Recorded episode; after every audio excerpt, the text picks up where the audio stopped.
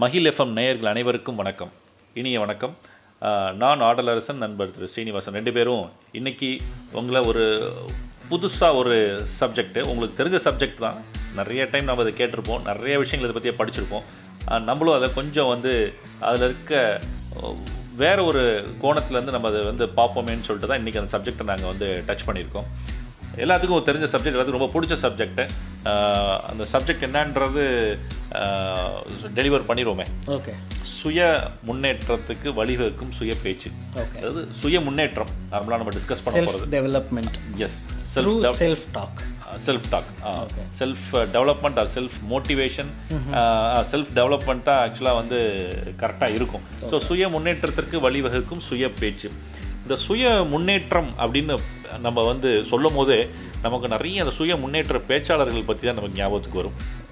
எவ்வளோ, அதாவது தொடர்ந்து கிட்டத்தட்ட நம்மளோட எக்ஸ்பீரியன்ஸு எவ்வளோ பேர் தொடர்ந்து ஒவ்வொரு 5 வருஷம் கேப்லலாம் சில பெரிய பெரிய பேச்சாளர்கள் ஃபேமஸ் ஆவாங்க. பட்டிமன்றத்துலேருந்து ஆரம்பிச்சு அவங்கெல்லாம் பேசி எழுதி இந்த மாதிரி ஒவ்வொரு டைம் கேப்லேயே பார்த்தீங்கன்னா இப்போ சிவகேரா, அதெல்லாம் பெரிய, அந்த டைமில் சிவகேரா ரொம்ப ஒரு கிட்டத்தட்ட 20 வருஷத்துக்கு முன்னாடி பெரிய சிவகேரா. அதுக்கப்புறம் நிறைய பேர், டோனி ராபின்ஸாக இருக்கட்டும், கேரி, நிறைய பேர் இது மாதிரி நிறைய சுய முன்னேற்ற பேச்சாளர்கள் அதே மாதிரி இந்தியாவில் எடுத்துக்கிட்டோம்னா நிறைய பேர் இருக்காங்க. தமிழ்நாட்டில் நிறைய பேர் இருக்காங்க, நிறைய சுய முன்னேற்ற பேச்சுக்களை கொடுத்துட்ருக்காங்க. ஒவ்வொருத்தரும் அவங்களுக்கு உண்டான ஸ்டைலில் கொடுத்துக்கிட்டு இருக்காங்க. பட் இந்த மாதிரி அது இல்லாமல் சுய முன்னேற்ற புத்தகங்கள் பார்த்தீங்கன்னா நிறைய சுய முன்னேற்ற புத்தகம், செல்ஃப் மோட்டிவேஷன் புக்ஸ் நிறையா எப்பவுமே புக் ஃபேரில் அதுதான் அதிகமாக சேல் ஆகுது. இதில் நம்மளுக்கே ஒரு சில புக்ஸ் எல்லாம் நிறைய பார்த்தீங்கன்னா செல்ஃப் டெவலப்மெண்ட் பற்றியாக தான் அந்த புக்ஸ் நிறைய புக்ஸில் இருக்கும். இந்த self motivation talks, self development, இது நிறைய பேசுகிறாங்க, நிறைய கேட்குறாங்க. பட் இருந்தாலும் பார்த்தீங்கன்னா நம்ம சரியான போகிறோமான்னு பார்த்தீங்கன்னா போக மாட்டோம். ஒரு புக்கு படிக்கிறோம், அந்த புக்கு ஒரு வாரம் படிக்கணும்னு வச்சுக்கோங்களேன். ஒரு புக்கு ஒரு வாரத்துக்கு அப்புறம் நம்ம அந்த ஒரு வாரம் படிக்கும் போது அந்த புக்கை பற்றிய நினைவுகளே இருப்போம். அதை பற்றி ப்ராக்டிஸ் பண்ணுவோம், நிறைய அந்த புக்கில் சொன்ன விஷயங்களை நம்மளோட செல்ஃப் டெவலப்மெண்ட்டுக்கு நிறைய விஷயங்களை ப்ராக்டிஸ் பண்ணுவோம். அதுக்கப்புறம் ஒரு மாதம் ஆனதுக்கப்புறம் பார்த்திங்கன்னா அப்படியே மெதுவாக அது மறைஞ்சு போயிடுது, அப்படி நம்மள்ட்ட மறைஞ்சு போயிடுது. அதேமாதிரி சுய முன்னேற்ற பேச்சாளர்கள் ஒரு சில பேர் பார்த்திங்கன்னா ரத்தம் கொதிக்க பேசுவாங்க, பயங்கரமான பேச்சுகளாக இருக்கும். நிறையா இதாக இருக்கட்டும், ஃபாரின்லாம் இருக்கட்டும், இங்கேயா இருக்கட்டும், நிறையா பேசுவாங்க. அது இல்லாமல் ஒரு சில பேர் ராபின் சர்மாவோட ஒரு டைமில் ராபின் சர்மாவோட ஸ்பீச் ரொம்ப இது, இங்கே வரும்போதெல்லாம் டிக்கெட்ஸோட ரேட்டும் அதேமாதிரி டவுனி ராபின்ஸோட டிக்கெட்டோட ரேட்லாம் ரொம்ப அதிகம். ஸோ என்னதான் இதெல்லாம் கேட்டாலுமே திருப்பி அதை அந்த கேட்டு கொஞ்ச நேரத்துக்கு அப்புறம் 1 நாள் 2 நாள் 3 நாள் 4 நாளுக்கு அப்புறம் பார்த்தீங்கன்னா திருப்பி பழையபடி அந்த ஸ்ட்ரீமில் திருப்பி அதே நீரோட்டத்தில் எல்லாம் அப்படியே போயிடும். ஆமாம், இப்போ நீங்கள் வெற்றியாளருக்கும் ஒரு சாதாரண ஒரு ஆளுக்கும் வித்தியாசம் தெரியணும்ல. அதாவது இப்போது எல்லா பிஸ்னஸ் மேன் பார்த்தீங்கன்னா எக்கச்சக்கமான பிஸ்னஸ் மேன், எக்கச்சக்கமான பிஸ்னஸ் இருக்குது, நடந்துகிட்ருக்கு. அதே மாதிரி வேலை எந்த சூழ்நிலையை எடுத்துக்குங்க, பீட் அதாவது நீங்கள் ஒரு எம்ப்ளாயாக இருக்கலாம், இல்லை எம்ப்ளாயராக இருக்கலாம், யார் வேணாலும் இருக்கலாம். ஆனால் உங்களோட வெற்றியோட அளவுகள் எப்பவுமே மாறிக்கிட்டே இருக்கு. அது ஒரே நிலையானதாக இருக்கிறது இல்லை, அங்கே ஒரு டிஃப்ரென்ஷியேஷன் இருக்குது. அதாவது ஒரு ஒரு சின்ன ஒரு விஷயம் ஞாபகம் வருது, நம்ம என்ன விதைக்கிறோமோ அதுதான் திருப்பி அறுவடை, எதை விதைக்கிறோமோ அதுதான் அறுவடை. அதுதான் அது மாதிரி நம்ம ஒரு புத்தர் சொன்ன மாதிரி எதை நினைக்கிறாயோ அதுவாக ஆகின்றாய். ஸோ எந்த அளவு அப்படிங்கிறது அது differs from person to person. But even though நம்ம நல்லதவே நினச்சாலும், நல்லதவே நம்ம நினச்சி கொண்டு போயிட்டு இருந்தாலும் எப்பயுமே நம்ம ஒரு நேர்மறையான எண்ணங்கள்னால் ஒரு பாசிட்டிவான நம்மளோட தாட்ஸோடு நம்ம லைஃப் எடுத்துகிட்டு போக முடியல. ஜெனியூனாக பேசணும்னா என்ன தான் நான் பாசிட்டிவ் வைப்ஸ் இருக்கவங்களோட தான் நான் சேருவேன், பாசிட்டிவ் வைப்ஸ் ரொம்ப ரொம்ப முக்கியம், பாசிட்டிவ் வேர்ட்ஸ் தான் யூஸ் பண்ணுவேன்ற ஆளுங்களுமே கூட 100% வந்து அவங்களால பாசிட்டிவாக இருக்க முடியாது. இது உண்மையிலே அப்படி இருக்கிறாங்கன்னு சொன்னாங்கன்னா கண்டிப்பாக வந்து ஏதோ ஒரு இடத்துல வந்து எங்கேயோ ஒரு இடத்துல தவறு இருக்குன்னு தான் அர்த்தம்.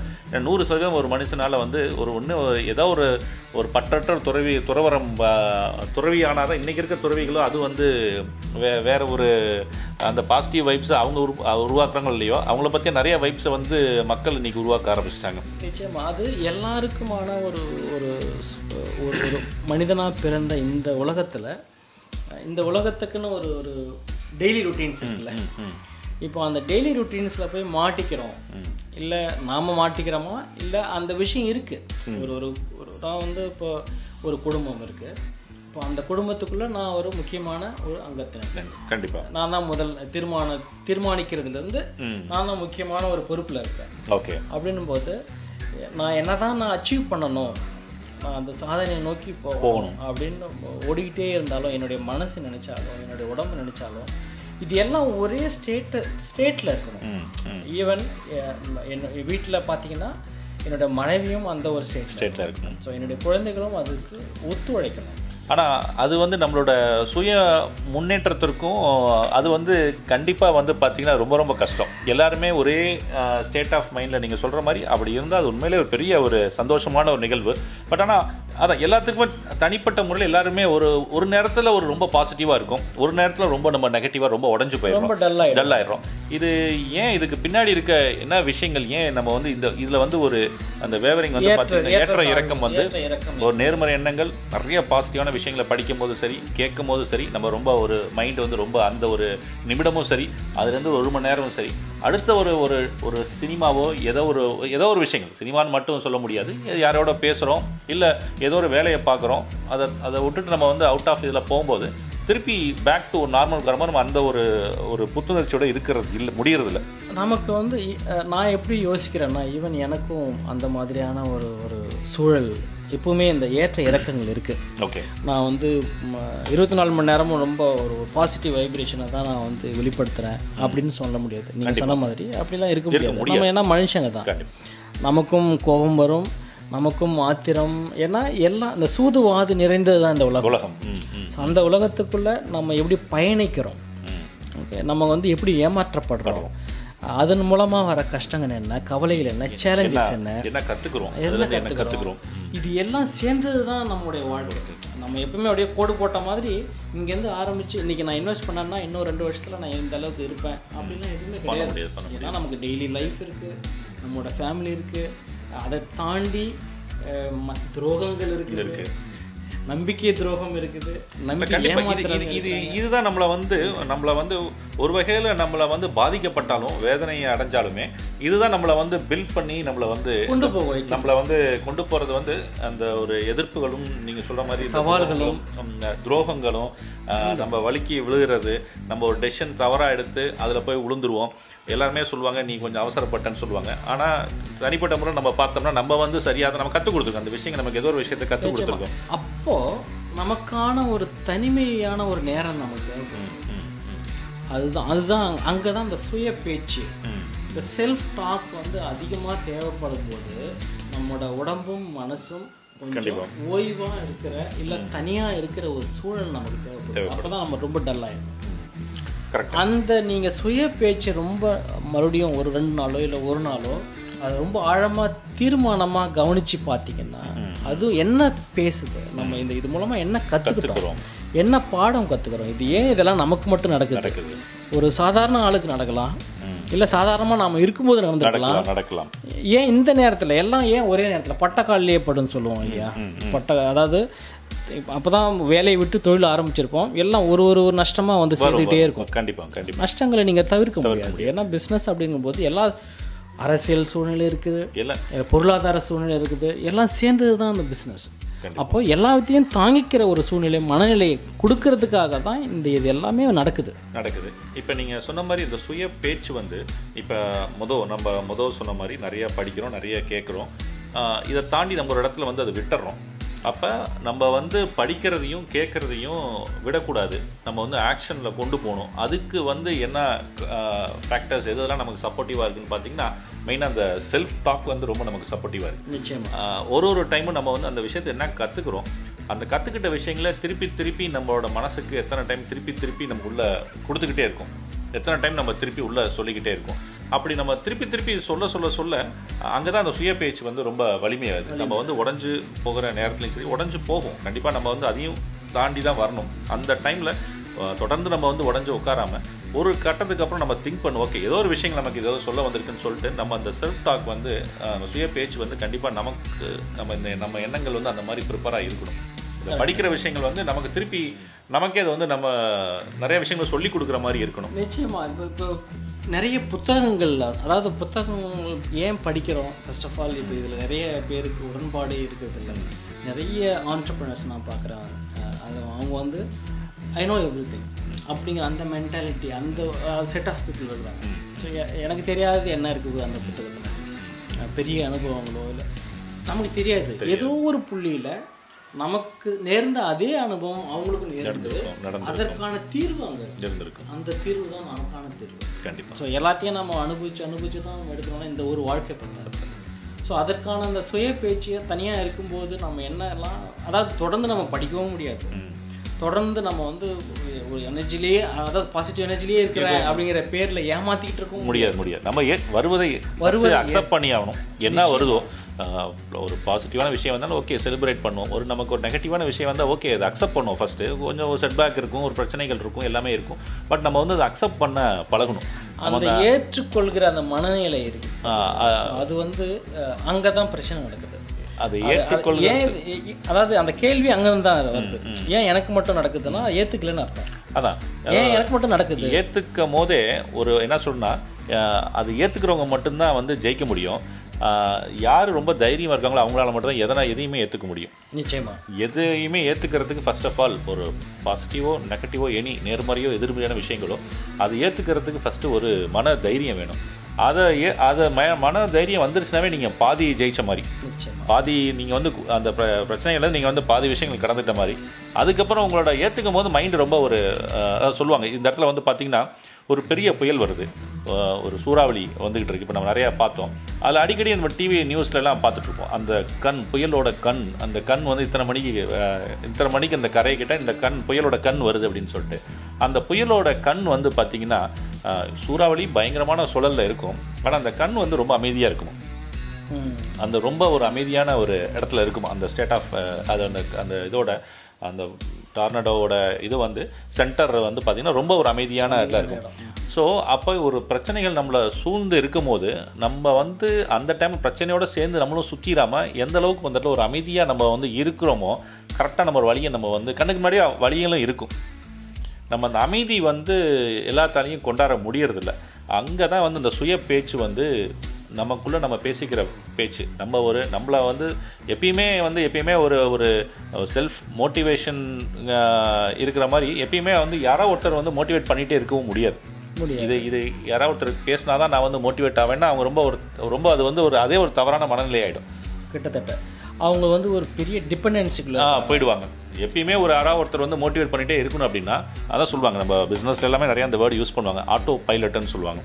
ஆட்டோ பைலட்டாக என்னைக்கு நம்ம மாறுறோமோ நம்ம யாரையும் எதிர்பார்க்க தேவையில்லை. இண்டிபெண்ட்டாக நீங்கள் சொன்ன மாதிரி இண்டிபெண்ட்டாக நிற்க ஆரம்பிச்சிருவாங்க எல்லா விஷயத்துக்கும். இப்போ நீங்கள் இந்த சுய பேச்சுக்கு கூட எதையோ ஒன்று எதிர்பார்த்துதான் நம்ம காத்திருக்கோம். கண்டிப்பாக யாராவது வந்து சொல்லணும், அதாவது குழந்தைங்க மட்டும் தான் சரி. மோஸ்ட் ஆஃப் த டைம் நம்ம அடல்ட்டாக இருந்தால் கூட குழந்தைங்க மனநிலைக்கு தகுந்த மாதிரி நம்ம மாறிக்கணும். நம்ம வந்து அப்பா அம்மா சொன்னால் தான் சாப்பிடணும், அப்பா அம்மா ஊட்டினா தான் சாப்பிடணும் இருக்கு. அப்படி அதே மாதிரியான ஒரு யாராவது ஒரு தூண்டுகோல் வேணும். எப்பயுமே அது எதிர்பார்த்து அந்த எக்ஸ்பெக்டேஷனை வந்து நீங்கள் எப்போ வந்து கட் பண்ணுறீங்க, when you are starting a new way of life. என்றைக்குமே ஒரு சுதந்திரமாக நீங்கள் காலெடுத்து வைக்கும் போது கொஞ்சம் பிரச்சனைகள் வரதான் செய்யும். அந்த இடத்துல அந்த சுதந்திரமாக நீங்கள் போகிறதுக்கு உங்களோட சுய பேச்சு ரொம்ப ரொம்ப முக்கியம். இப்போ நீங்கள் பார்த்துட்ருக்கோம் எத்தனையோ பேர் நிறைய பிரச்சனைகளை சந்திச்சுட்டு இருப்பீங்க, சந்தித்து வந்திருப்பீங்க.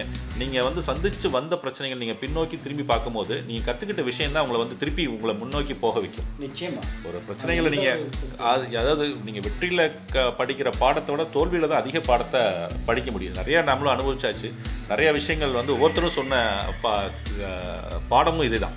நீங்கள் வந்து தோல்வி தான் அதிக விஷயங்களை கற்றுக் கொடுக்கும். தோல்வியை வந்து எதிர்கொள்கிறதுக்கு ஒரே தீர்வு வந்து பார்த்திங்கன்னா தைரியம். அந்த ஒரு தைரியமா எடுத்து நிக்கணும். நீங்க நிக்கும் போது போய் ஐயோ எனக்கு அந்த தோல்வி எனக்கு நான் தாங்க மாட்டேன்னு நினைச்சீங்கன்னா இதெல்லாம் ஒரு சோதனை. ஏதோ ஒரு காரணத்துக்காக தான் தாங்குவீங்களா? ஏதோ ஒரு காரணத்துக்காக தான் அந்த கொடுக்கப்பட்டிருக்கு இந்த தோல்வி. அது அது என்ன அந்த காரணம் என்னன்றதை கண்டுபிடிக்க ஆரம்பிச்சிட்டாவே நம்மளோட வெற்றி வந்து வெற்றியை நோக்கி அந்த வழியை நம்ம வந்து நோக்கி போயிட்டு இருக்கோம்னு அர்த்தம். இந்த மாதிரி இந்த செல்ஃப் மோட்டிவேஷன் நீங்கள் வந்து எப்பயுமே யாராவது ஒருத்தர் தூண்டுதல் இல்லாமல் நீங்களாக உங்களை வந்து எவ்வளோக்கு எவ்வளோ உங்களோட சுய முன்னேற்றத்துக்கு நீங்களாக வழிவகுத்துக்கிறீங்களோ அப்போ உங்களோட வாழ்க்கை வந்து பார்த்திங்கன்னா எந்த சூழ்நிலையிலும் சரி எங்கே இருந்தாலும் சரி நீங்கள் ஒரு பாதையை நீங்கள் உருவாக்கிடுவீங்க கட்டாயம். அந்த பாதை வந்து ரொம்ப ஸ்ட்ராங்காக இருக்கும். அது வந்து இப்போ சாதாரண மழைக்கோ இல்லை சாதாரண வெயிலுக்கோ அது எதுவுமே வந்து எதுவும் ஆகாது. உங்கள் மனசை வந்து உங்கள் மனசு அதுதான் உங்கள் மனசு உங்களுக்கு நீங்களே ஒரு பெரிய சுவர் இருக்குது. இதையெல்லாம் இந்த தருணங்களை வந்து நீங்கள் எதிர்பார்த்து காத்திருக்கும். அதாவது இதை தான் எதிர்பார்க்கணும் இல்லையா? மற்ற யாராவது வந்து நமக்கு வந்து ஹெல்ப் பண்ணுவாங்க யாராவது வந்து நம்ம கையை அது வந்து அந்த எதிர்பார்ப்பு கூடாது. இது வந்து ஒரு அந்த ஜெர்மனி வந்து ஆக்சுவலாக பார்த்தீங்கன்னா ஒரு உலகத்தையே வந்து டோட்டலாக ஒரு கண்ட்ரோலுக்கு கொண்டாந்துட்டு இருந்தாங்க. அப்போ வந்து நிறைய பேரை வந்து சிறை பிடிக்கிறாங்க, நிறைய வீரர்களை சிறை பிடிச்சி உள்ளே போட்டுக்கிட்டே இருக்காங்க. எல்லாத்துக்குமே தெரியும் அந்த ஒரு ஜெர்மனி ஹிட்லரோட கொடுமைகள் வந்து எந்தளவுக்கு நாசிஸோட கொடுமைகள் எந்த அளவுக்குன்றது. அது என்னன்னு தெரியல. இப்போ சமீபமாக வந்து நாசிசமை பற்றி தமிழ்நாட்டில் அதிகமாக பேசிகிட்டு இருக்காங்க, என்னன்னு தெரில. அது ஒரு சப்ஜெக்டாகவே அவங்க பேசணும்னு நினைக்கிறேன். அந்த ஹிட்லரோட படைகள் வந்து கொடுமைக்கு இதோட ஒரு மோசமான கொடுமைகள் யாரும் பண்ணியிருக்க முடியாது அந்தளவுக்கு கொடுமைகள். அதில் வந்து ஒருத்தர் போய் மாட்டுறாரு, நிறைய பேர் மாட்டியிருக்காங்க, அதில் ஒருத்தர் மாட்டுறாரு. அவர் வந்து பார்த்திங்கன்னா இங்கிலாண்டை சார்ந்தவர் மாட்டிடுறாரு. டெய்லி வந்து பார்த்திங்கன்னா காலையிலேருந்து அவங்களுக்கு விதவிதமான கொடுமைகள். அதாவது இன்றைக்கி ஒரு கொடுமை, நாளைக்கு ஒரு கொடுமை. அப்போ என்ன ஆகிடுதுன்னா அதில் இருக்க சிறை அந்த ஒரு செல்லை ஃபுல்லாக அடைச்சி வச்சுருக்காங்க. அதில் அடைச்சி வச்சுருக்கும் போது அந்த காலையில் வந்து அந்த அந்த பனிஷ்மெண்ட் கொடுக்க அவங்க வராங்க, ஸ்டெப்ஸ் இந்த பூட்டோட சவுண்டு கேட்கும் போதே அங்கே ஒவ்வொரு கைதிகளோட மனநிலையும் ஒரு பயம், ஒரு அலறல், ஒரு ஏன்னா அந்த பிரச்சனை வரப்போது, இன்றைக்கி என்ன அடியோ என்ன பிரச்சனையோ அப்படி ஒரு ஆகும்போது அவங்க மனசு வந்து ஓடுவான்.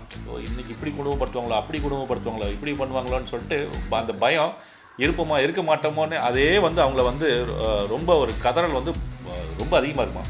ஆனால் ஒருத்தர் மட்டும் என்ன பண்ணுறாரு, அவர் பேர் விக்டர் ஃப்ராங்கல் நினைக்கிறேன், அவர் என்ன பண்ணுறாரு, அவர் நடக்கிற கொடுமை எல்லாமே ஒரு சின்ன ஒரு சீட்டு பேப்பரில் எழுதி சாக்ஸ்குள்ளே போட்டு வச்சுக்கிறாரு, போட்டு வச்சுக்கிறாரு. அப்போ என்ன ஆகிடுதுன்னா அவர் வந்து இது ஒரு பழக்கமாக ஆக்கும் போது இன்றைக்கி இந்த மாதிரி கொடுமைகள் அனுபவிச்சிருக்கேன், இந்த மாதிரியான கொடுமைகள் டீட்டெயிலாக எழுதி சாக்ஸில் போட்டு வச்சுக்குவார். ஸோ நாளைக்கு இந்த மாதிரி ஷூ சத்தம் கேட்டு எல்லாருமே பதட்டமாகும் போது, பயப்படும் போது அவர் மட்டும் இன்றைக்கி என்ன, இன்றைக்கி நம்மளோட கண்டென்ட் என்னன்ற மாதிரி அவர் வந்து அந்த மனநிலை வந்து அவ்வளோ ஒரு போல்டான மனநிலை எழுதி போட்டுக்கிறாரு. ஒரு ஸ்டேஜில் ஏன்னா அங்கே இருக்கவங்க என்ன போயிடுறாங்க, பாதி பேர் வந்து ஒரு மாதிரி மனநலம் பாதிக்கப்பட்டு, ஏன்னா கொடுமைகள் வந்து அது விவரிக்க முடியாது, சொல்ல முடியாத கொடுமைகள் நடந்திருக்கு. அவங்க குடும்பத்தாரை முன்னாடியே குடும்பப்படுத்துறது அவங்க முன்னாடியே இந்த மாதிரியெல்லாம். ஆனால் எல்லாத்தையும் தாங்கிட்டு இருந்திருக்காரு. ஒரு ஸ்டேஜில் வந்து அமெரிக்காவோட துணையோட வந்து இது விடுதலை, அவங்களுக்கு ஏதோ ஒரு இடத்துல விடுதலை கிடைக்கிது, வெளியில் வராங்க. வெளியில் வந்தால் நான் ஒரு சேகரித்து வச்சுருக்கிறது எல்லாத்தையுமே வந்து எடுத்து ஒரு புத்தகமாக வெளியிடுறாரு. இதுதான் முதல் ஹிட்லரோட கொடுமைகளை வந்து உலகத்துக்கு எடுத்துகிட்டு வந்த முதல் புத்தகம். நான் இது வந்து 90% கரெக்டாக தான் சொல்லியிருக்கேன்னு நினைக்கிறேன். ஏன்னா திடீர்னு இந்த சுய முன்னேற்றத்தை பற்றி பேசும்போது எனக்கு ஞாபகம் வந்துச்சு. இதில் வந்து அவர்கிட்ட கேட்ட விஷயங்கள் என்னன்னா, இதில் நீங்கள் வந்து என்ன மாதிரியான எல்லாருமே வந்து அது இந்த அவங்க வந்து சிறையை விட்டு வெளியில் வரும்போது விடுவிக்கும் போது நிறைய பேர் வந்து பார்த்திங்கன்னா ரொம்ப எப்படி சொல்கிறது, ஒரு மன நோயாளியாக சூசைட் பண்ணிக்கிட்டாங்க வெளியில் வந்ததுக்கப்புறம். இந்த மாதிரி நடந்தது. ஆனால் இவர் வந்து ஒரு புத்தகம் எழுதுறவருக்கு ஒரு மனநிலை, புத்தகம் எழுதுறதுக்கு சாதாரண மனநிலையில் முடியாது. அப்போ புத்தகம் எழுதுறதுக்கு மனநிலை போது கேட்கும் போது நான் வந்து எப்படியாச்சும் ஒரு நாள் நான் வெளியில் வருவேன், அப்போ அந்த ஹிட்லரோட கொடுமைகளை நான் வந்து வெளியே கொண்டாடுவேன், அந்த நம்பிக்கை எனக்கு இருந்துச்சு. என்னோடய மனைவியோட நான் வந்து ஒரு சந்தோஷமான ஒரு வாழ்க்கையை நான் வாழ்வேன், எல்லா கொடுமைகளையும் வெளியே கொண்டாடுவேன் அப்படின்னு சொல்லிட்டு இவர் வந்து சொல்லியிருக்காரு. ஓகே. அப்போ மனைவி வந்து இறந்துட்டாங்க, வரத்துக்கு முன்னாடி இறந்துட்டாங்க. பட் இருந்தாலும் அந்த ஒரு மனநிலை, அந்த வைராக்கியம், இவ்வளோ பிரச்சனை, எல்லாருமே அந்த பிரச்சனையை மட்டும்தான் பார்க்கும்போது இவர் மட்டும் ஒரு தீர்வை பார்த்துருக்காரு. ஸோ இந்த மனநிலை தான் ஒரு பிரச்சனையில் இருக்கிறவங்களுக்கு வந்து கண்டிப்பாக ஒரு பிரச்சனைன்னு வரும்போது நம்பிக்கையோட ஒரு தீர்வை நம்ம வந்து எதிர்நோக்கும் போது கண்டிப்பாக வழி இருக்கும். கண்டிப்பாக இருக்கும், எல்லாத்துக்குமே வழி இருக்கும். நிச்சயமாக அது மறுபேச்சே கிடையாது. இந்த மாதிரி நிறைய உதாரணங்கள் இருக்குது, எக்கச்சக்கமான உதாரணம். நீங்கள் சொன்னது very, very கரெக்டாக ஒரு சுய பேச்சு. எனக்கு நம்ம பேசிகிட்டு இருக்கும்போது எனக்கு வந்து கரெக்டாக ஒரு ஞாபகம் வந்துச்சு. ஏன்னா இது நான் வந்து நிறைய மீட்டிங்லலாம் பேசுவோம், நானும் கேட்டிருக்கேன் இது மாதிரி விஷயங்கள். பட் ஆனால் இந்த ஒரு அந்த மனநிலை தான் அவர் அப்போ அவர் மனசுக்கு அவர் மட்டும் தான் அங்கே இருக்காரு. சுற்றி இருக்கவங்க எல்லாமே ஒரு நெகட்டிவான ஸ்டேட் ஆஃப் மைண்டில் இருக்காங்க. அவர் எதுவும் பாதிக்கல, அவர் எதுவுமே. ஏன்னா அவர் மனசு வந்து ரொம்ப ஒரு திடமான ஒரு மனசு. இதுதான் நம்ம வந்து ஒரு பிரச்சனைக்குள்ளேயும் இது ஏன் அப்படின்னா சமீப காலமாக நம்ம பார்க்குறோம். இந்த கொரோனா காலகட்டத்திலேருந்து நிறையா வந்து தற்கொலைகள் வந்து பிஸ்னஸில் லாஸ் ஆகி ஒரு குடும்பம் வந்து குடும்ப தலைவர் தற்கொலை பண்ணிக்கிறது, ஒரு அதை தொடர்ந்து அவங்க குடும்பமே தற்கொலை. இப்போ இருக்க சமீபமாக நான் பார்த்தது குடும்பமே கடன் தொல்லை, குடும்பமே தற்கொலை பண்ணிக்கிறது. இதெல்லாம் பார்க்கும்போது எங்கேயோ ஒரு இடத்துல அவங்களுக்கு வந்து ஒரு அவங்க உண்மையாக யார்ட்டையும் மனசு விட்டு பேசியிருந்தால் நிறையா பிரச்சனைகள் சால்வ் ஆகிருக்கும். கண்டிப்பாக எல்லாத்துக்குமே தீர்வு இல்லாத ஒரு விஷயங்களே கிடையாது. ரெண்டாவது அவங்க வந்து அந்த சுய பேச்சை கண்டிப்பாக நம்ம வந்து ஜெயிப்போம். இதோட பிரச்சனைகள்லாம் தாண்டி நம்ம வந்திருக்கோம், எவ்வளோ பிரச்சனைகள்லாம் தாண்டி வந்திருக்கு. அதனால் இதெல்லாம் தாண்டி நம்ம வரணும். எவ்வளோ உறுப்புகளை வந்து இழந்துமே அவங்க நிறைய பேர் போராடி இன்னும் வாழ்க்கையை ஜெயிச்சுக்கிட்டு இருக்காங்க.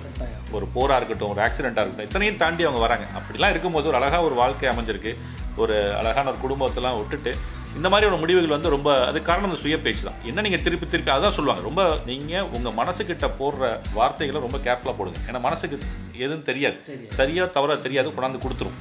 அது எமர்சன் சொல்லியிருக்காரு, அந்த ஒரு தத்துவ ஞானி எமர்சன் சொல்லியிருக்காரு. நீங்கள் வந்து உங்கள் மனசுக்கிட்ட உங்கள் என்ன கேட்குறீங்களோ அது ஜாக்கிரதையாக கேளுங்க. அதுக்கு எது சரி எது தப்புன்றது தெரியாது, உங்களை கொண்டாந்து கொடுத்துருவாரு. அதனால் அந்த சுய பேச்சு நம்ம வந்து நம்மளோட சுய பேச்சு நம்மளோட சுய முன்னேற்றத்திற்கும் நம்மளோட வாழ்க்கையை வந்து பாதுகாக்கிறதுக்கும் நம்மளால் மற்றவங்களுக்குமே ஒரு ஒரு பெரிய மாற்றத்தை கொண்டாடுறதுக்கும் ஒரு காரணமாக இருக்குன்னு நினைக்கிறேன். நிச்சயமாக அது வந்து 100% உண்மை. தி ஒன் திங் அப்படிங்கிற ஒரு புக்கில் ஒரு போயட்டோட ஒரு வரி ஓகே முழுசாக அது ஞாபகம் இல்லை. ஓகே நீங்கள் சொன்ன அந்த முடிச்ச அதே விஷயந்தான். நான் ₹1 கேட்டேன், ₹1 வந்தது. ₹10 கேட்டேன், ₹10 வந்தது. எவ்வளோ கேட்டனோ ஓகே அந்த அளவுக்கு எனக்கு வாழ்க்கை இருந்தது. கண்டிப்பாக. ஆனால் நான் கடைசியில் நான் நிறைய கேட்டிருக்கலாமோ என் வாழ்க்கை முடிஞ்சிச்சு. அது நான் நிறைய கேட்டிருந்தா அந்த அளவுக்கான வாழ்க்கை வச்சிருக்கணும். ஸோ அந்த விஷயம் அதுதான் வாழ்க்கை. அதாவது அதுக்குள்ளே நமக்கு திரும்பி பார்க்கறதுக்குள்ள வருட காலங்கள் ஓடிடுது, நமக்கான சாதனை நேரம் முடிஞ்சிடுது. ஸோ எந்த அளவு அந்த காலத்தின் கட்டாயத்தோட கால பருவத்தை பயிர் செய்யும் சொல்றோம். எந்த கஷ்டம் வந்தாலும் அந்த காலத்தை விட்டுட்டு நம்ம பயிர் செய்ய முடியாது. கரெக்டா அப்படி செஞ்சால் அது விளைச்சல் இருக்காது, எதுவுமே இருக்காது. ஸோ அந்த காலமும் நமக்கு முக்கியமாக இருக்கு. அதை சமாளிக்க முடியாதவங்க தான் அந்த தற்கொலைகள் மற்ற விஷயங்கள் சாதாரண விஷயம் தான். ஒரு நாள் வெயிட் பண்ணியிருந்தா கூட அந்த ஒரு சின்ன தள்ளி போட்டிருந்தாங்கன்னா நிறைய விஷயங்கள் நம்ம தள்ளி ப்ரோக்ராஸ்டினேஷன் அப்படிங்கிறது நிறைய விஷயத்துக்கு பண்ணுறோம். பட் இந்த விஷயம் நல்ல விஷயங்களுக்கு பண்ணலாம். அதான் நம்மளோட கவிஞர்லாம் சொன்ன மாதிரி பெரிதும் பெரிது கேளுன்னு சொல்லியிருக்காங்க. நீங்கள் உங்கள் மனசுக்கிட்ட ரொம்ப பெருசாகவே கேளுங்க, நிறையாவே பெருசாகவே கேளுங்க. உங்களோட ஒவ்வொருத்தருக்கும் தனிப்பட்ட வாழ்க்கை இருக்குது, தனிப்பட்ட நீங்கள் இந்த பிறப்புக்கான தனிப்பட்ட ஒரு காரணம் இருக்குது. ஒவ்வொருத்தருக்குமே அவங்க தான் பெருசாக வந்துட்டாங்க, நம்ம தான் நம்மளால முடியாதுன்னு நினைக்காதுங்க. நம்மளோட வழி ஒவ்வொருத்தரோட வழியும் வேறு. பெருசாக கேளுங்க, எது கேட்டாலும் நீங்கள் மனசுக்கிட்ட பெருசாக கேளுங்க. அதனால் முயற்சிகள் எடுக்கணும். நம்ம கேட்கறதோடு மட்டும் நம்ம நிப்பாடிடக்கூடாது. அதுக்குண்டான முயற்சிகளை தொடர்ந்து எடுத்துக்கிட்டே இருக்கணும். தோல்விகள் வரும், துரத்தும், அச்சம் வரும், எல்லாமே வரும். அதை தாண்டி நம்மளோட அந்த சுய பேச்சால் நம்மளோட தைரிய மனநிலையை வந்து நம்ம வந்து கொண்டாடணும். நம்ம கண்டிப்பாக அதுதான் ரொம்ப ரொம்ப ஒரு முக்கியமான ஒரு விஷயம். ஸோ பெரிதினும் பெரிதாக வந்து நம்மளோட எண்ணங்களை நம்மளோட மனசுக்கிட்ட நம்ம கேட்போம். பெருசாக கேளுங்கள், கண்டிப்பாக அது உங்களுக்கு பெரிய விஷயங்களை கொண்டாந்து உங்களுக்கு கொடுக்கும். வள்ளுவர் சொன்னது மாதிரி உள்ளுவதெல்லாம் உயர் உள்ளல். நீங்கள் வந்து நினைக்கும் போது உயர்ந்த எண்ணங்களை தான் நம்ம வந்து நினைக்கிறோம். அவ்வளோதான். எண்ணங்களை கரெக்டான ஒரு லெவலில் நீங்கள் செட் பண்ணிட்டீங்க அப்படின்னாலே அது அது உங்களை அது நதி நீர் மாதிரி அது பாட்டு நம்ம கொண்டு போயிட்டே இருக்கும். பிரச்சனைகள் வரும். கொரோனா காலகட்டம் நிறைய பேர்த்துக்கு நிறையா பிரச்சனைகளை கொடுத்துருக்கு. இருந்தாலும் நம்ம சுய பேச்செல்லாம் மீண்டு வருவோம். கண்டிப்பாக நம்ம ஒரு பெரிய இந்நிலை மாறும், பெரிய ஒரு சாதனையாளராக மாறுவோம், நிறையா சாதிப்போம், நிறையா சம்பாதிப்போம். இந்த மாதிரி சுய பேச்சுக்களை நம்ம வந்து நிறையா கேட்கணும். நிறையா விஷயங்கள் நீங்கள் வந்து உங்கள்கிட்ட சொல்லிக்கிட்டே இருங்க. இது நம்மளோட வாழ்க்கைக்கு ஒரு பெரிய மேன்மைக்கான வழியாக அமையும் இந்த சுய பேச்சு. அது இல்லாமல் சுய முன்னேற்றம். நீங்கள் உங்கள் கால்களை நம்பி வாழுங்கள். வருவது யாராச்சும் உங்கள்கிட்ட சொன்னாங்கன்னா கண்டிப்பாக கேட்டுக்குங்க. பட் இருந்தாலும் எப்பயுமே அடுத்தவர்களின் குரலுக்காக எப்பயுமே ஏங்கிக்கிட்டே இருந்தோம்னா அது ரொம்ப தவறான ஒரு இதாகிடும். கேட்டுக்குவோம், பட் சிந்திக்கிறது நாமளாக இருக்கணும், முடிவெடுக்கிறது நம்மளாக இருக்கணும். ஓகே, எல்லாத்தோட வாழ்க்கையும் வெற்றிகரமாக ஒளிமயமாக இந்த சுய பேச்சு மாற்றட்டும். நன்றி, வணக்கம். நன்றி.